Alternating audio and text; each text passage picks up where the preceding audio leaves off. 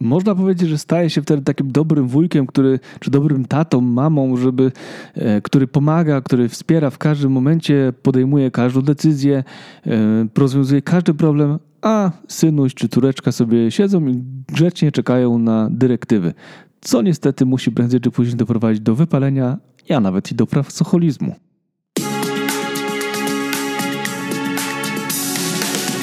To jest podcast na zdrowie organizacji, którego celem jest dzielenie się ideami wspierającymi firmy w rozwoju. Cześć, witajcie na kanale podcastu Na zdrowie organizacji. Tutaj rozmawiamy z moimi gośćmi o tym, jak mądrze rozwijać firmę. Nazywam się Maciej Sasin i jestem konsultantem rozwoju organizacji, ale także trenerem i coachem. Wspieram firmy w osiąganiu dojrzałości biznesowej. Pomagam im przechodzić kryzysy w rozwoju. Moją misją jest budowanie zaangażowania pracowników. Do podcastu zapraszam trenerów, konsultantów, menedżerów, właścicieli firm, czyli wszystkich tych, którzy mają doświadczenie w przełamywaniu ograniczeń, które towarzyszą rozwojowi każdej organizacji. Zapraszam do słuchania, obserwowania i komentowania. Macie Sasin.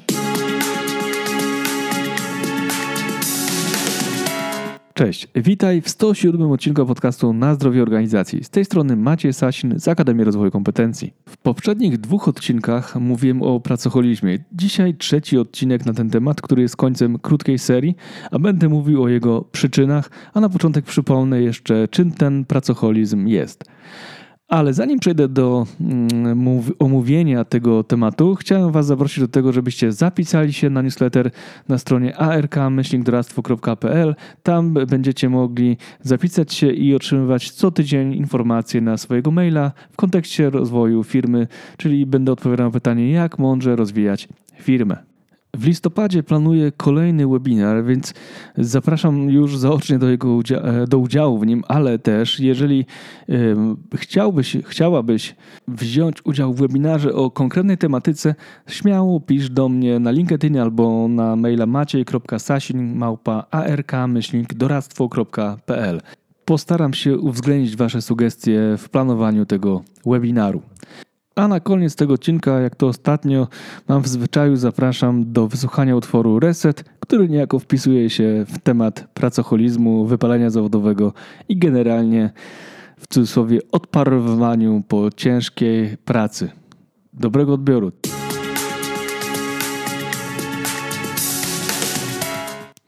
Na początek trzeciego odcinka na temat pracoholizmu chciałem przypomnieć jego istotę, o jego istocie, na czym ona e, polega. No, przede wszystkim praca przejmuje kontrolę nad naszym życiem. Można powiedzieć, że brak równowagi praca-dom osiąga mistrzostwo. Tak po prostu praca przejmuje nasze, nasze życie. Można powiedzieć, że staje się ona nałogiem. Jest ciągle w naszych myślach, daje poczucie sensu, jedynego sensu. Nie widzimy poza nią innego ale też przez to staje się przymusem. I można powiedzieć, że jak ten nałogowiec, który szuka tylko okazji, żeby zapalić, czy żeby się napić, no to szuka tylko okazji pracocholik, żeby się po prostu napracował, popracował. Idąc dalej, e, kiedy nie pracuje, ma poczucie winy. Pracocholik ma duże poczucie winy, co też jest bardzo ważnym aspektem pracocholizmu. Znaczy, musi robić, robić, robić. Jak nie robi, to jest źle, źle, źle i w głowie słyszy: musisz pracować, musisz, bo świat się zawali. Pracuję w weekendy, wieczorami, praca staje się wręcz właśnie nałogiem. No i co jest przykre, rezygnuję z aktywności z innymi ludźmi, rezygnuję ze swojego hobby, yy, ogranicza kontakty rodzinne ze znajomymi. Po prostu nie ma na to czasu, bo to, co jest ważne, to oczywiście praca. No i w końcu też, kiedy próbuję odpocząć, to wtedy pojawiają się te wyrzuty sumienia. Tego nie zrobiłeś, tamtego nie zrobiłeś, to może zrobić lepiej. O, a tutaj może być coś zrobił szybciej. No i napędza się takie błędne koło. Co jest istotne, to myślę, że pracocholik nie zauważa w ogóle tego stanu, tak jak każdy nałogowiec nie chce dopuścić do siebie, że coś jest nie tak, więc nie dostrzega bodźców płynących z ciała, nie, do, nie dostrzega zmęczenia fizycznego, nie, przy, nie zauważa też przyczyny swojej nieefektywności, która wynika właśnie z tego pracocholizmu. Pojawia się też drażliwość, kiedy go ktoś odrywa od, od pracy. Na przykład, nie wiem, telefon dzwoni, ktoś go pyta o coś niezwiązanego z pracą, domownik albo ktoś, e, e, nawet współpracownik przerywa mu pracę, no to, czy klient nawet, no on czuje właśnie, że jest już rozdrażniony. Więc można powiedzieć, że e, pracoholizm to ciężka przypadłość. Warto mieć świadomość, że mamy te objawy, jeżeli tak się zdarza, albo nasi bliscy, czy nasi znajomi, czy nasi współpracownicy mają te, te objawy. No i warto jest zacząć działać, żeby pomóc sobie albo innym ludziom. Nie będę nagrywał tutaj odcinku na, odcinka na temat tego, jak radzić sobie z pracoholizmem, ponieważ nagrałem odcinek o tym, jak radzić sobie z wypaleniem zawodowym. Myślę, że spokojnie mogę Was do tego odcinka odesłać. A jest to odcinek 107, w którym możecie posłuchać na temat metod, które pomagają radzić sobie z wypaleniem zawodowym i te metody też można swobodnie stosować też w kontekście pracoholizmu.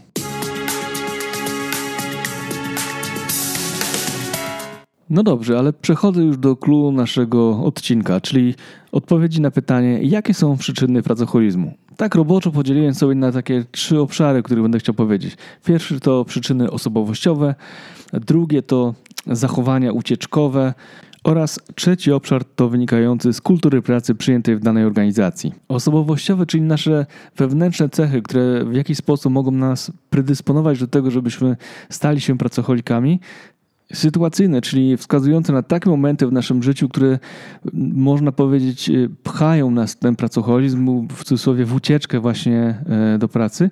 Oraz trzecia kategoria, czyli wynikająca z kultury organizacji przyjętej kultury pracy przyjętej w danej organizacji, czyli można powiedzieć kultu wysiłku, kultu długich godzin, trochę jak w kulturze japońskiej. Będę o tym mówił więcej na koniec tego odcinka w praktyce myślę sobie, że tak naprawdę te trzy przyczyny mogą się na siebie często nakładać e, i przez to no, może powstać takie cudzysłowie tsunami, które powoduje, że właśnie ten pracoholizm staje się e, czasem ucieczką, czasem czymś, czego tak naprawdę podświadomie gdzieś poszukujemy, bo jest to nasz sposób na, na znajdowanie uznania, na e, docenienie, na poczucie bycia ważnym.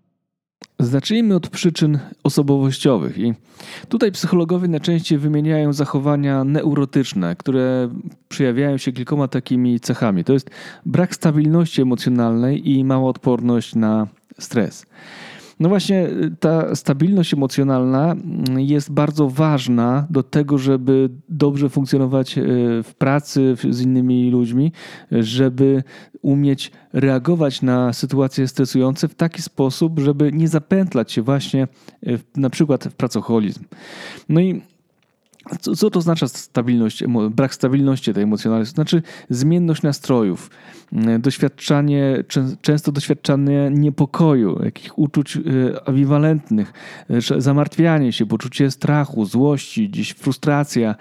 Mm, y, może pojawić się też zawiść, ale z drugiej strony poczucie winy, nastroje depresyjne, poczucie samotności. Zobaczcie, dużo tych negatywnych emocji się pojawia i można powiedzieć, że w cudzysłowie chcemy zapracować te emocje, żeby od nich gdzieś tam uciec i sprawić, że będziemy funkcjonować w miarę stabilnie, mimo wszystko, że właśnie ta, ten roller coaster emocjonalny gdzieś w nas jest.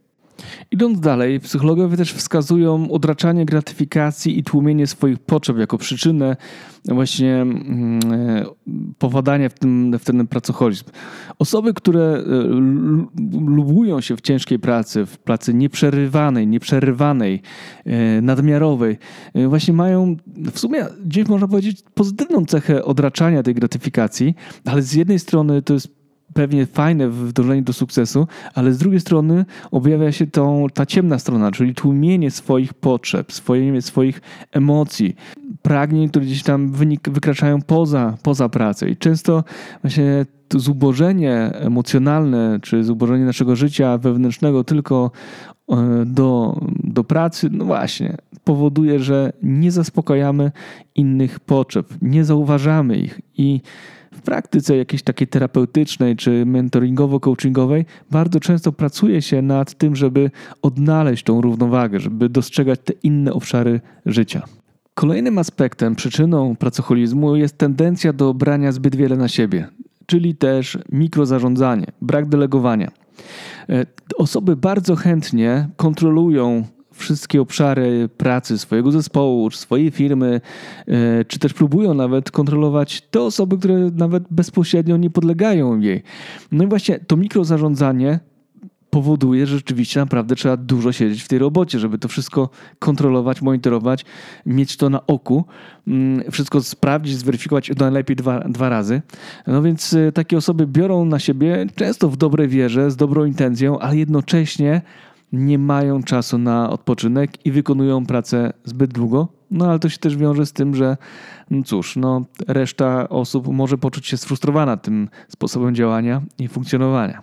Idąc dalej, taką przyczyną może być zaspokajanie ambicji swoich, z jednej strony, ale z drugiej strony zewnętrznych. To znaczy, robimy coś, ponieważ wydaje nam się, że inni od nas tego oczekują. Że skoro jestem szefem, skoro jestem menedżerem, to znaczy, że ja powinienem tyle siedzieć w robocie. Skoro powinienem być wzorem dla innych pracowników, to, to, to, to właśnie, no to powinienem dzielić się swoją wiedzą i pomagać wszystkim pracownikom we wszystkich, nie pozwalając im samodzielnie rozwiązywać e, problemu. Można powiedzieć, że staje się wtedy takim dobrym wujkiem, który, czy dobrym tatą, mamą, żeby, e, który pomaga, który wspiera w każdym momencie, podejmuje każdą decyzję, e, rozwiązuje każdy problem, a synuś czy tureczka sobie siedzą i grzecznie czekają na dyrektywy. Co niestety musi prędzej czy później doprowadzić do wypalenia, a nawet i do pracoholizmu. Po części już o tym mówiłem, ale tym wszystkim tak naprawdę wiąże gdzieś się potrzeba kontrolowania wszystkiego, procesów, ludzi, a nawet klientów. No za tym stoi gdzieś e, brak zaufania. Ten brak zaufania może wynikać z różnych powodów, ale często jest to właśnie potrzeba e, kontrolowania, żeby mieć ostatnie zdanie, żeby mieć e, wgląd we wszystko, bo to daje nam poczucie e, bezpieczeństwa. Nie chcę tu się zagłębiać w meandry tego zagadnienia, bo tutaj musielibyśmy się chyba o Freuda oprzeć, ale generalnie poczucie kontroli nad sytuacją powoduje bardzo często e, pracoholizm. A to, że właśnie kontrolujemy swoją pracę, a jeszcze jak kontrolujemy pracę innych, to daje nam poczucie bezpieczeństwa, chociaż pracy nam nie odejmuje. Więc jeśli nie nauczymy się odpuszczać, praca nas dojedzie do samego końca. Podsumowując te czynniki osobowościowe, no musimy powiedzieć o tym, że no przede wszystkim brak delegowania, bracia, branie nadmiernej odpowiedzialności na siebie, chociażby po to, żeby uchronić innych przed y, niepowodzeniami, trudnościami, ale z drugiej strony dążenie do perfekcyjnego wyko wykonywania pracy y, i wszystkich zadań i potrzeba bycia docenionym, zauważonym, to wszystko jest mieszanka wybuchowa, która może prowadzić nas do pracoholizmu. Te wszystkie przyczyny wiążą się z typami pracoholizmu, o których mówiłem w 106 odcinku, więc jeżeli nie słuchaliście, zapraszam do odsłuchania. To się wszystko ładnie ze sobą wiąże.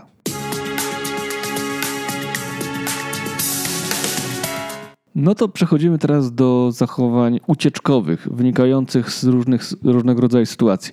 Jeśli mamy tendencje czy cechy osobowościowe, które nas predysponują do tego, żeby popadać w pracoholizm, no to te zachowania, o których Wam teraz powiem, no to tylko mogą temat pogłębić. Zastanówmy się na początek, co to są w ogóle zachowania ucieczkowe. Można powiedzieć kolokwialnie, że zachowania ucieczkowe są to zachowania, które odsuwają problem na bliżej nieokreśloną przyszłość.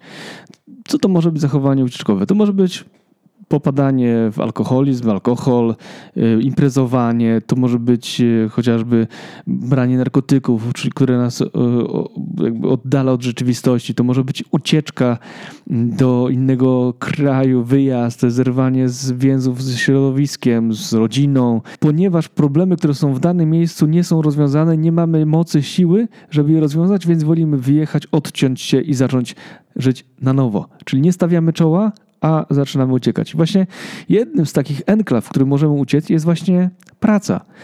Więc y, bardzo często, jeżeli y, mamy problem z nadmiarową pracą, musimy się zastanowić, przed czym my tak naprawdę uciekamy. Powodów zachowań ucieczkowych nie da się tutaj wymienić, ale wszyscy wiemy o co chodzi.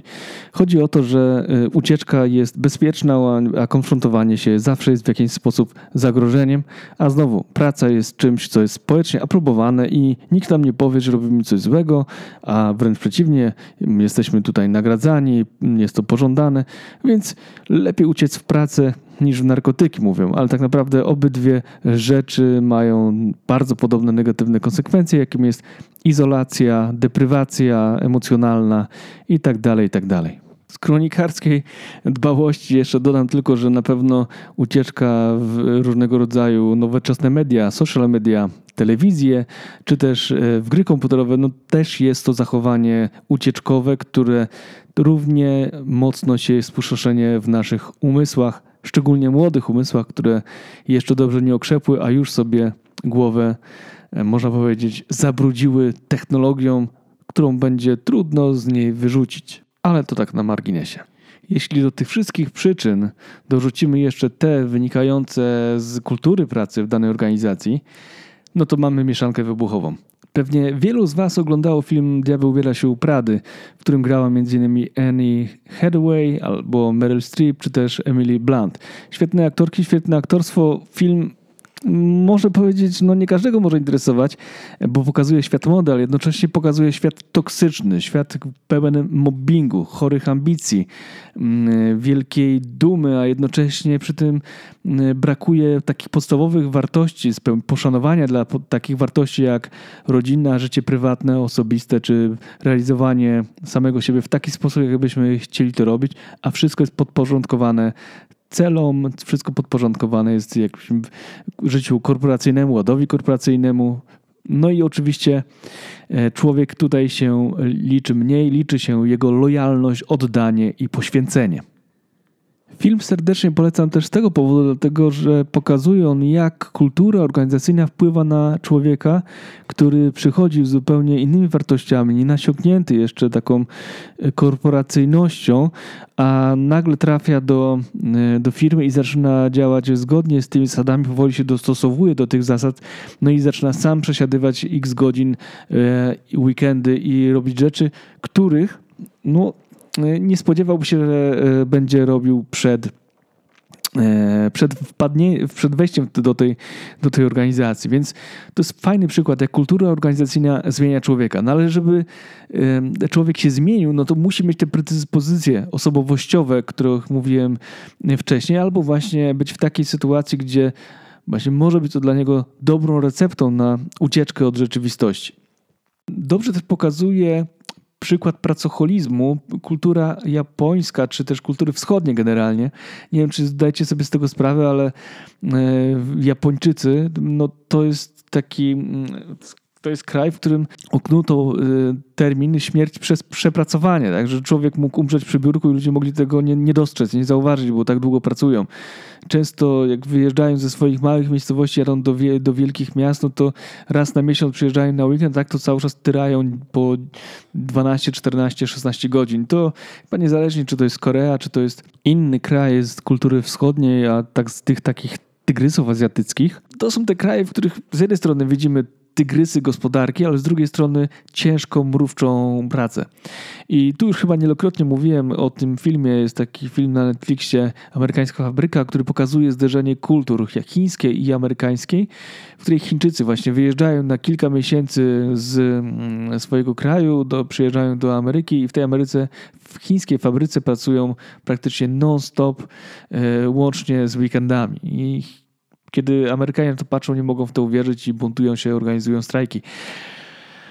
No więc e, jeżeli taka kultura organizacyjna przechodzi, że tak powiem, zakłada, taka firma e, zakłada oddział w Polsce na przykład, no to ludzie, którzy pracują, przynajmniej ja takie, takie osoby znam, które pracowały w tych dużych korporacjach, dużych firmach, no nie zawsze dobrze to znoszą, ale właśnie jest tam duży nacisk na kult pracy, na, na taki autorytaryzm też związany z pracą, brak możliwości sprzeciwu, wyrażenia swojego zdania. Trochę to się kłóci z taką sielanką, którą słyszymy e, w kontekście Toyoty, Lean Management i całego tego zaangażowania pracowników w życie organizacji. No ale widocznie kultury wschodu gdzieś dobrze się w tym wszystkim odnajdują. My tutaj na zachodzie, a szczególnie w Europie Wschodniej, no nie jesteśmy tak łatwo sterowalni jak, mm, jak to w krajach wschodnich, a szczególnie w Chinach, które są bardzo autorytarne. Jednym z takich błędów, które wpychają ludzi w pracoholizm jest złe zarządzanie celami i zadaniami poprzez ich po prostu nadmiar i też zbyt wygórowane y, oczekiwania od pracowników. To powoduje właśnie, że mm, czy też wobec samego siebie, to powoduje właśnie to, że popadamy w ten pracoholizm, a jeszcze do tego mamy te cechy, które nas predysponują, mamy już tutaj właśnie koło zamknięte. Ostatnio, jak dobrze pamiętam, w firmie o Spotify, która nazywa się Playlist, teraz się pojawił w ogóle na, na Netflixie, serdecznie Wam polecam, bo pokazuje on jak od startupu mm, firma Spotify się rozwijała i osiągnęła e, wielki sukces, zmieniając branżę muzyczną na lata. Natomiast e, e, też są tam fajne przykłady na to, jak nadmierne cele powodują, że mimo, że uwaga, kultura szwedzka, która słynie z tego właśnie balansu równowagi życie, życie praca, życie, życie osobiste praca, no to właśnie też to jest elementem pracy startupowej, długiej pracy, gdzie e, stawia się pracę ponad życie prywatne i też ono się powoli tam roz, rozpada.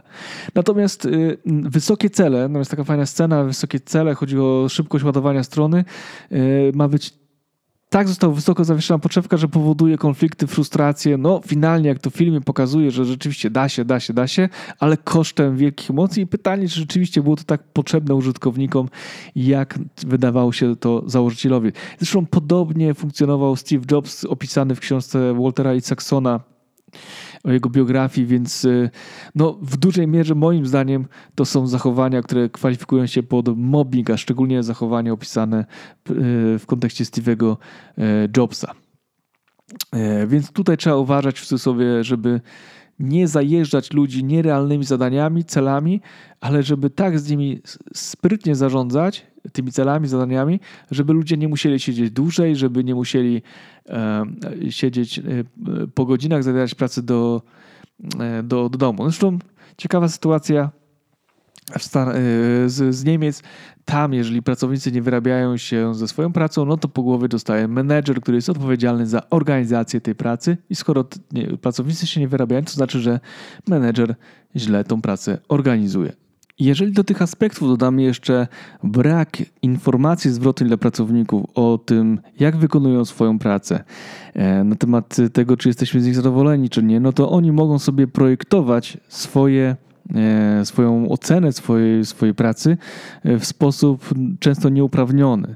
E, czyli jakby mieć poczucie, że robią za mało, że robią źle, no i przez to robić jeszcze, jeszcze więcej. No i zobaczcie, jak to się wszystko ze, ze sobą łączy. Czynniki osobowościowe nakładają się na czynniki sytuacyjne, które czasem przyciągają te środowiska pracy, które przyciągają właśnie pewne osoby, które dobrze wpisują się w te schematy, które e, paradoksalnie tak maczują się ze sobą, że pracownik przychodzi i wpada w te tryby i rzeczywiście zaczyna jak w tym kółeczku zapierdzielać i, i po prostu e, osiągać e, dobre wyniki, ale kosztem no właśnie, kosztem swojego życia i wartości, które być może dla niego były wcześniej ważne.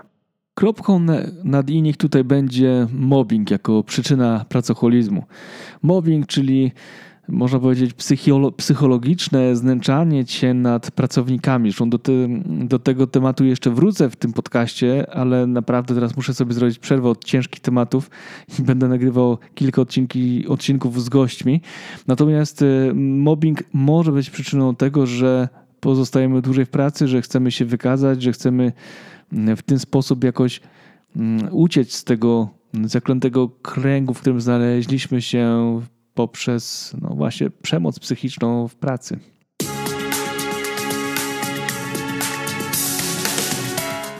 Dzięki za wysłuchanie 107 odcinka podcastu Na zdrowie organizacji, którego tematem był pracoholizm po raz trzeci. Nie był to łatwy temat e, dla mnie, tak jak wspominałem, kiedyś e, przechodziłem przez to w swoim doświadczeniu, więc gdzieś tam dużo mam analogii, które e, widzę w swoim doświadczeniu. Nie chciałem tu mówić, bo to jest moja kwestia prywatna, nie chcę tutaj się tym specjalnie dzielić, ale no, gdzieś tam część we mnie na pewno tutaj się znalazła w tym odcinku podcastu. Natomiast no, temat pracocholizmu jest tematem złożonym, niejednorodnym. Tak jak mówiłem, mamy różne typy pracocholizmu, wiele przyczyn, one są złożone. temat rzeka.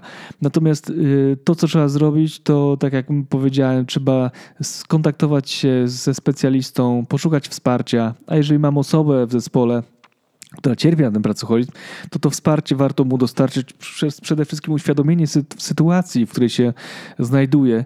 I, bo zazwyczaj te osoby po prostu naprawdę tego nie, nie dostrzegają, nie zauważają. I kiedy ktoś z zewnątrz, może nie raz, ale drugi, trzeci, może nie jedna osoba, ale dwie, trzy, zaczną rozmawiać, komunikować tej osobie, co się dzieje, być może w jej głowie zadzwoni taki dzwoneczek i mo, może powiem, ok, może jednak sprawdzę, może jednak pójdę do specjalisty, zapytam, czy opowiem o swojej perspektywie, być może coś w cudzysłowie u mnie w głowie znajdzie, nad czym będziemy mogli wspólnie popracować.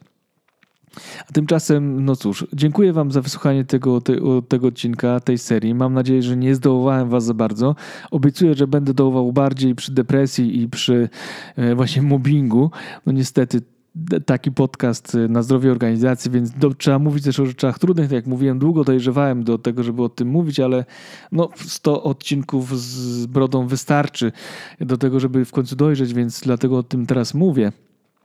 Natomiast e, następne odcinki będą na temat e, między innymi e, Chcę nagrać na temat ERPA, w końcu długo o tym myślę. Chcę nagrać na temat e, robotyzacji, e, no i na temat e, sukcesji stanowisk w firmie, bo to są takie ciekawe trzy tematy, a później wrócę już do krótszych odcinków bez gości. Myślę, że będą one równie interesujące, bo już mam gości zapowiedzianych, więc no, będzie się działo, będzie się działo. A tymczasem dziękuję Wam wszystkiego dobrego. Życzę, życzę Wam, żebyście nie popadali w wypalenie zawodowe, żebyście nie przeżywali pracoholizmu na swojej skórze. A teraz zapraszam już do wysłuchania utworu Reset, który gdzieś tam właśnie o tym pracoholizmie w tle opowiada. Wszystkiego dobrego. Na zdrowie organizacji. Maciej Sasin.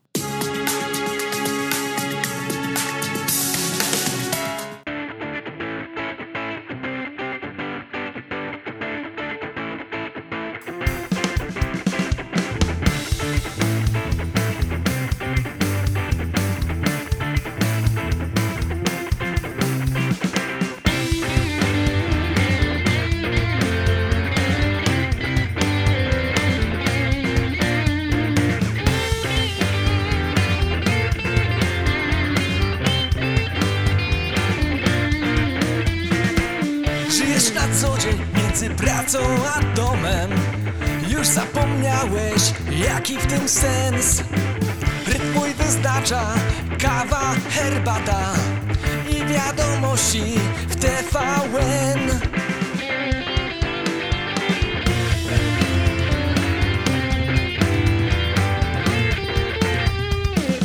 I choć myślami ścigasz się, a wobec innych jesteś okej, okay, wciąż powtarzasz tę samą grę. Myślą, że jutro będzie lżej